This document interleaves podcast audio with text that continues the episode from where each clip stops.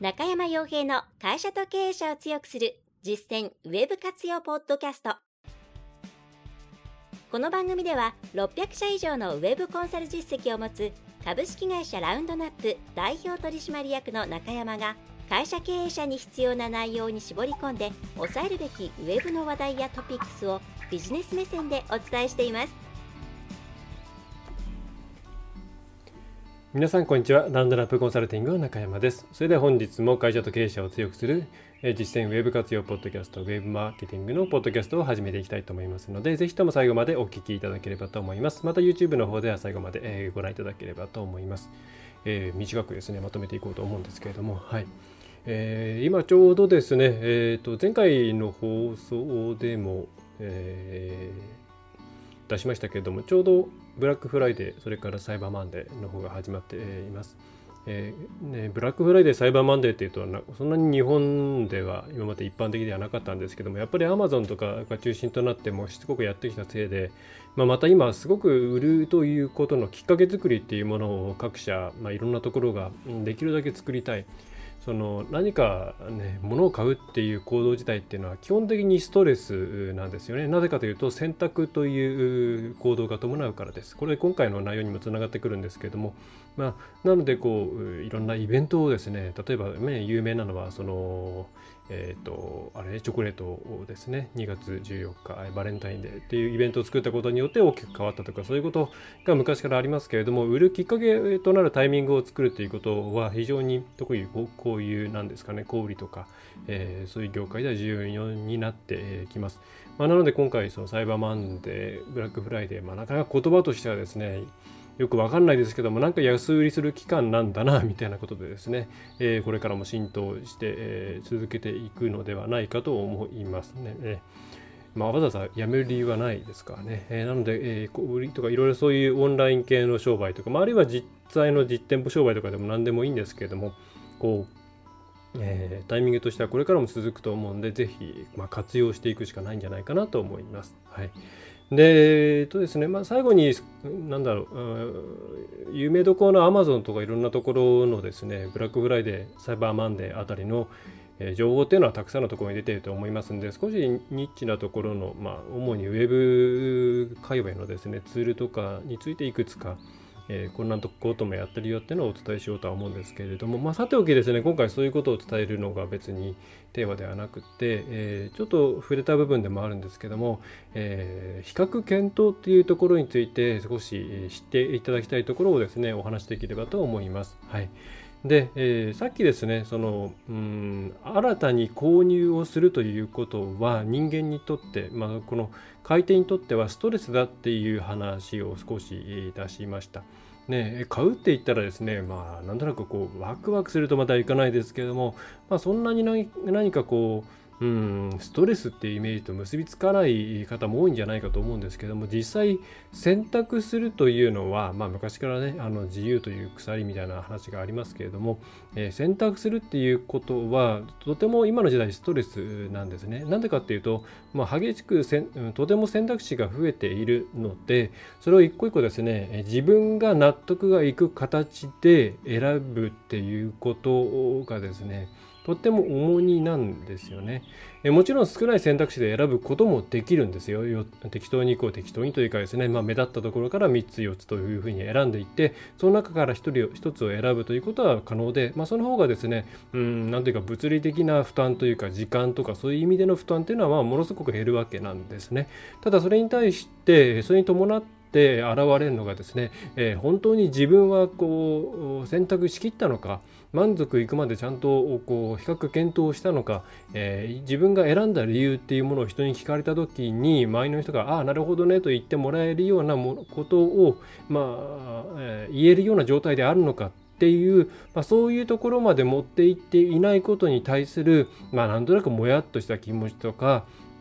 うん、自分本当に正しい判断したんだろうかというような、えー、そういった感情が逆の逆に発生してきてしまうわけです。だ時間と引き換えにですね、えー、そういう精神的なうん、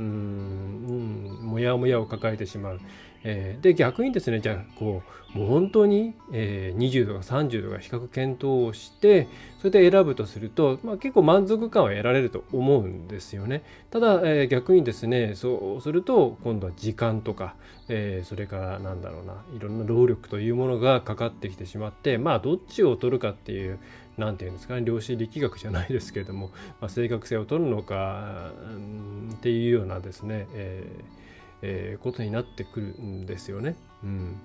で、えー、これはなのでまあちょうどいいところに落とし込んでいくしかないわけなんですけどもどうやっても人間は選択をするっていうことにはですねストレスがつきまとうんですね。はい、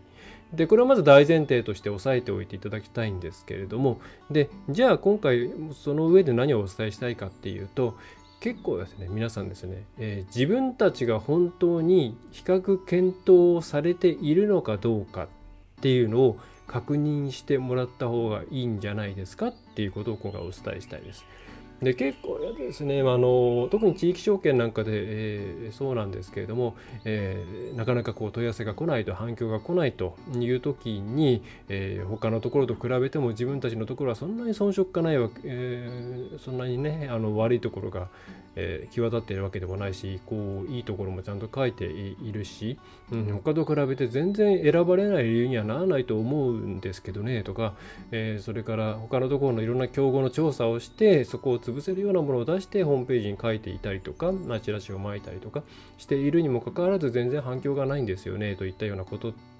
まあ、もちろん私もあのそういうお悩みの相談を受けることもねよくありますしまた、えー、皆さん自身も感じたことがあるのではないかと思います。これは B2C でもそうですし B2B でもそうだと思うんですね。えー、B2B であればツールとかサービスとかそういうシステムなんかを売っている時に、えー、他より機能が良くて安いのになんでうちが選ばれないんだろうみたいなことを思った方って、えー、きっとまあ少なくないんじゃないかと思うんですよね。でこれって、まあ、もちろんですねうん自分たちの思い込みで、えー、自分たちが比較検討された時に、えー、いや圧倒的に負けていて反響が取れていないだけなのに、えー、自分たちがそれをですね、まあ、その正しく認識できていない状態で、えー、なんで反応が来ないんだろうなというふうに思っているパターンももちろんあります。ただ、うん、それおそらくそれ以上にですね、えーそもそも自分たちがお客さんの比較検討の土台に乗っていないっていうことに気づいていないケースの方が、まあ、多いんじゃないかなと思うんですよ。で、えー、一昔前であればですね比較検討する財なんだろう対象なんていうのは少なかったんですね。極論インターネットがなかった時代であれば地場の証券であればですね、まあ、徒歩何分圏内で同じようなことをやっている店なんていうのは、まあ、せいぜい数えるような、ね、数でしたから新しいお店がオープンしたとか新しいサービスが始まったって言ったらですねまあ自然と皆さん比較検討とかですね新しいの始まってどうなのどうなのっていうふうに興味を持って、まあ、勝手に来てくれたんですよね。でそれがインターネット時代になってくるとまずそもそも情報量が多いですしまた商品によってはですね地場じゃなくて全国が対象的になってくるケースもあるわけですね。通販とかそういったものですよね。それからまあ遠くから来れるよっていう業者さんがいることに気づいたりとか、うん、自分たちが行けることと向こうから来れることっていうのはまた違う話ですからね。大体自分たちが行ける行ける距離よりはるかに遠いところから相手は来ることができますから、まあ、気づかなかった比較検証比較検討対象みたいなものも見えてくるわけです、まあ、そうすると、えー、この時代ですねね新しいことを始めよう何かをこうえ選ぼうというふうに思った時に、え対象となる比較検討のしたいなんだろうな、え、対象の数がもう10倍20倍になっているんですね。そうすると何か起こるかっていうと、うん、もう頭の中で処理しきれないですから、まあ、ふるい落としをするわけです。はい、でじゃあそのふるい落としされた、されたですねそのふるい落としされた後に残ったものが初めてお客さんが真剣に比較検討している対象なんですよ。だから結構その全然反響取れないですねっていうふうに悩んでる方ってふるい落とされちゃってるケースが多いんですよね。はい、そもそも良かろうが悪かろうが詳細情報について、えー、買い手の方から情報を取りに来てくれていないのでどんなによかろうが、えー、相手の脳の中では存在しないことになってしまっていると、えー、こういうことが結構多いです。はいえー、なので、えー、なんかサイトの中の改善とかサービスの改善とかを行う前にそもそも自分たちので自分たちでお客さんに、えー、認知されているのかっていうところを調べるうんことをお勧めします。はいまあ、とはいってもなかなかじゃ調べるって難しい部分ではあると思うんですよね。えー、だって競合他社のところに行って、うち知ってますか？とかですね、競合他社のところにお客さんのふりして乗り込んでですね、他にどんな会社と、えー、比べたりしてるんですか？って聞いたところでですね、なかなかその場でお客さん教えてくれないですよね。まあ、B2C であれば、例えばその近近所のですね、な何らかのこうグループかなんかにちょっと入り込んでですね、えー、最近こういうのをちょっと、えー、考えてるんだけどもどこがいいと思うっていうふうにして情報収集するとかまあちょっとしたスパイ活動みたいなことをするっていう手はまあもちろんあってまあもちろんそれはですね、えー、真剣に商売やるんだったらやってやることは全然問題ないわけなんですけども、まあ、なかなか難しい、えーまあ、とするとですね、まあうんとまあ、現状認識されているか認識されていないかわからないけれども、えー、そもそもの認知拡大それからここは検討対象に入れてもいいお店なんだというふうに思ってもらえるようにしていく施策をまずとりあえず行ってみるっていうのは、えー、非常に、えー、まあ、そっちの方が楽なんじゃないかなと思います。はい。まあ、現状認知がどれくらいあるかわからないですけれどもそれをまあ積み増ししていくこと自体は何、えー、て言うんでしょうね。悪いことはないですからね。知ってもらうこと自体に悪いことはないですからえー、そういう施策を行っていく、まあ、特に地域証券であればですねチラシとか DM とかを1回じゃなくて定期的にちゃんと巻いていくことによってまたそれもですねなんかこう、うん、なんだろうなすぐ買ってほしいとかっていうことよりも、えー、次何か検討する時にはこここの会社も一緒に検討してみようかなって思わせるような自分たちの特徴とか、えー、なんだろうなこういうそのそういうところをですね、えー、出していくようなそのチラシとか DM とかですよね。っていうものを定期的にきちんと出していくことによって受け取った人は最初の1回はですねなんかに近くにも似たような店があるし別にいいかなって思うかもしれないですけども、まあ、やっぱり3回4回とですね送られてくるとちょっと興味を持ってきてうんじゃあ次の時、えー、こういうことがあったら、えー、ここもちょっと検討対象にしてみようかなって思えるような誠実な、まあ、内容を送っていく感じですよね。えー、そういうふうにしていって、露出を上げていくでこれがまネットっていうところであればですね、まあ、なかなかキーワード広告っていうところだとあれなんで、でまあ、ディスプレイ系の広告になってくるとは思うんですけれども、え次検討するときにはですねあなんか前ちょっと見たここのところにね、えもう、え検討対象として見ていこうかなと。はい、リターゲティングを出すとかリマーケティングするとかそういうことではなくて、まあ、お客さんの頭の中にですね、えー、ここ知ってる。で知ってるだけだとちょっと足りないんでここ知ってる。そして次ここも一緒に検討対象としてもいいかもしれないって思えるような、えー、安心感。ですね。を与えられるような活動露出活動周知の活動っていうものを行っていくと、えー、次第にですねすぐには結果出ないですよ。やっぱりあの出ないですけども、えー、だんだんですねお客さんのえー、比較検討の際に自分そのサイト自体がですね、えー、あ皆さんの、まあ、ホームページだとホームページの方を見に来てくれる人が増えてきていって、えー、そしてまあ実際にその問い合わせであったり、まあ、反響だったりっていうものがですね、え出てくるということになりやすいですと。えー、いうことがあります。えー、なので今全然ちょっと結果出てないっていう方は、まあ、そもそもそういうふうにあの選ぶ土俵に上がれているのかどうかっていうことを、まあ、調べるなり、まあ、そこをそこ底上げしていくっていうことを、えー、行っていくことを、えー、お勧めします。はいまあ、そうまあ、そうなってくるとですね結構だからあのアクセスはあるんですよでもなんでか知らないですけどもあの反響がないんですよねっていうケースはえー、結構そういうそっち向きの方が多いなっていうことがあるんですよね。だ皆様あるじゃないですか。じゃあ例えばそうですね。すごく身近な例身近というかまあライトな選択軽い選択の例で言えば例えばじゃあご飯食べよういつもと違う店行ってみようって言った時にじゃあどこ行くって言ったらですね大体誰かが行ったけど行ってよかったなと思って行った店とかなんかテレビでやってた店とかですねそういうふうに何らかのきっかけでここ行ってみてもいいかなっていうふうにある程度クオリファイドそのこうまあ外れ大きな外れないんじゃないかなっていうようなところから選びますよね。そこから選択をする。全然知らない歩いていたなんか歩いていて、えー見つけた店とかですね。っていうものを中心に比較検討する人っていないじゃないですか。まあ、偶然前通って入ってみたってもちろんありますけれども。でも、まあ、最初にですね考えるのってやっぱりそういうですねあのある程度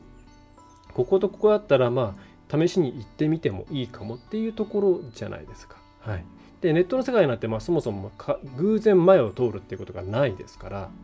えまあ、よりですねどっかで聞いたとかどっか、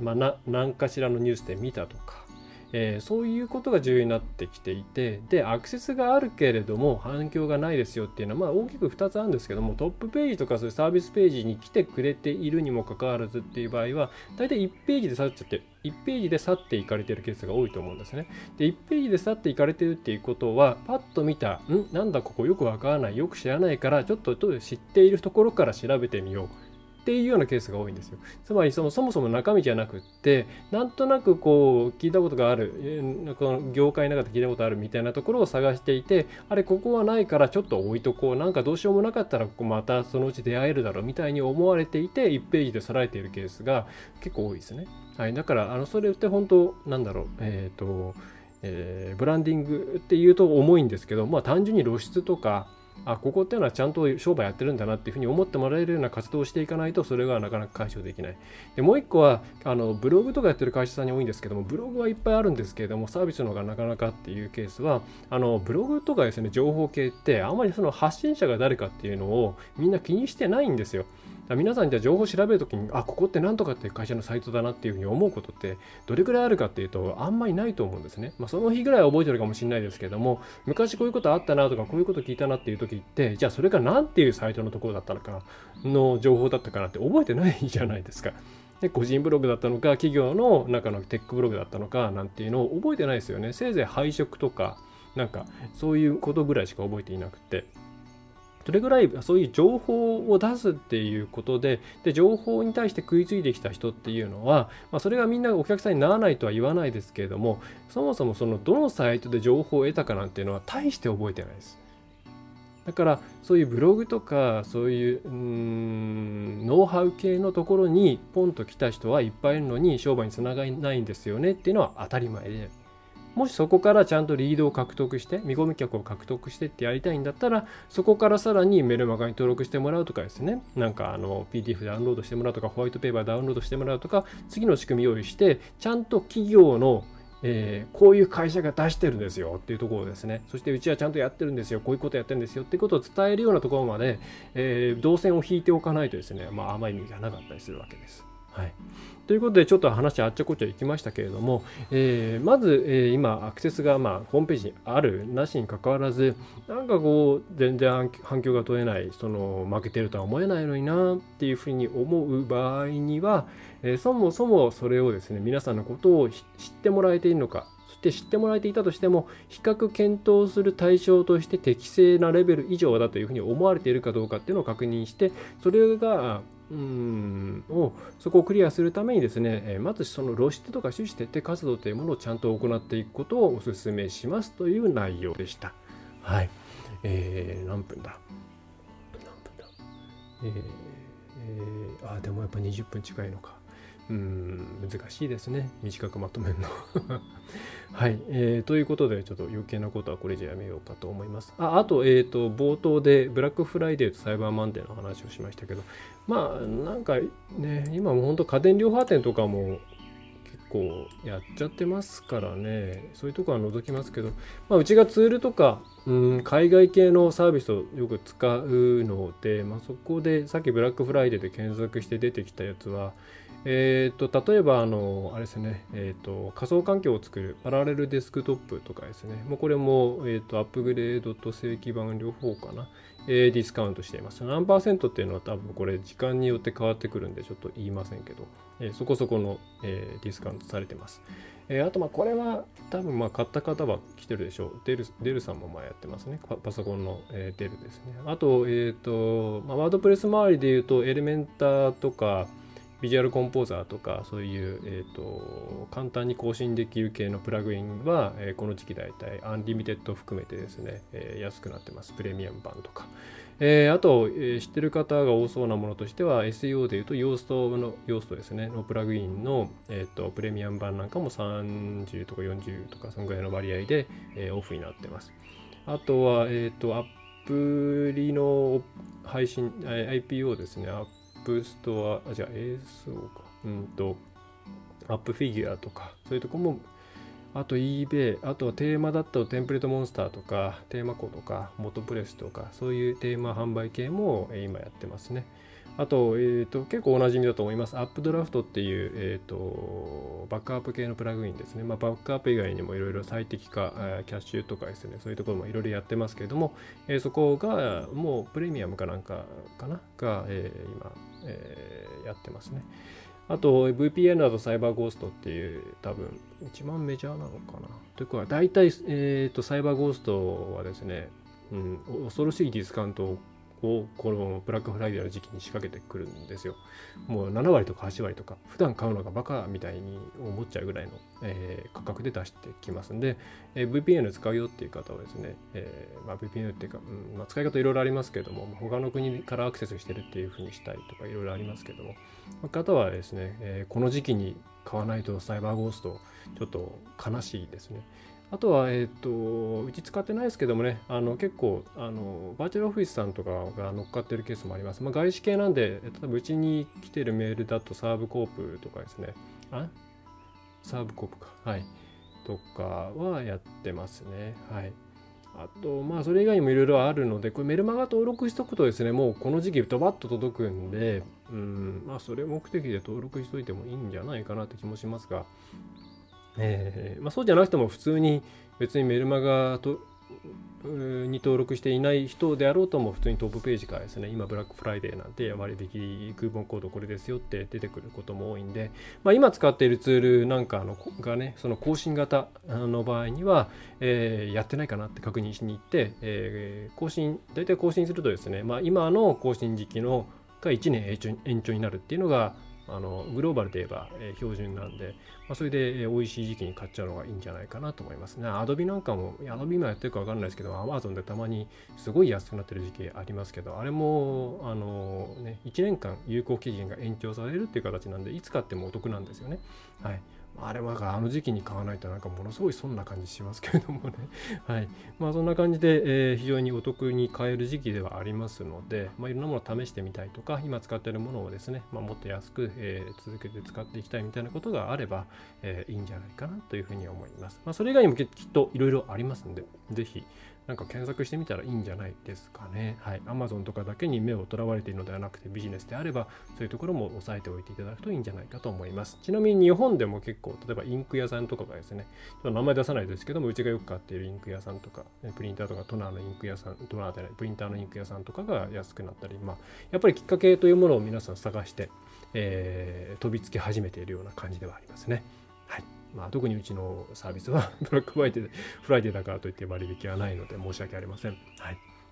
えー、というところで今回の内容は以上になります。はい。まあ、ちょっと今年もあと1ヶ月ではあるんですが、まあ、来年からキックオフしたいという方でしたら、えー、コンサルティングサービスとか制作のサービスですね、まあ、今年いろいろ課題を振っておいて来年走り出しましょうみたいな形でも、えー、まだいくつか枠がありますので、えーえー、ね、ウェブ活用したいという中小企業の方々はですね、お気軽に声かけていただければと思います。はい。えー、ちょっとですね、お電話とか、えっ、ー、と、メールとかの対応はちょっと、ああの、ちょっと遅めになってます。すいません。ちょっとですね、アップアップです。はい。はい、えー、申し訳ないです。はい。えーですが、まあ、今回はそんな感じですね。はい。まあ、あの年末に向けてですね、体壊しやすい時期でもありますので、えー、皆さんもお体に気をつけて、えー、特に喉とかですね、え、乾燥しやすいので、えー、守って、え今年マスクがあるんで結構マシなんじゃないかなって気はするんですけどね。はい。はいえそれでは今回、えー、ポッドキャスト、それから、えー、YouTube でのウェブセミナーは以上になります。えー、最後までお聞きいただきまして、またご覧いただきましてありがとうございました。ラウンドナップウェブコンサルティングの中山がお送りいたしました。ではまた来週もよろしくお願いいたします。いかがでしたでしょうか？ご質問はいつでもフォームからお送りくださいお待ちしております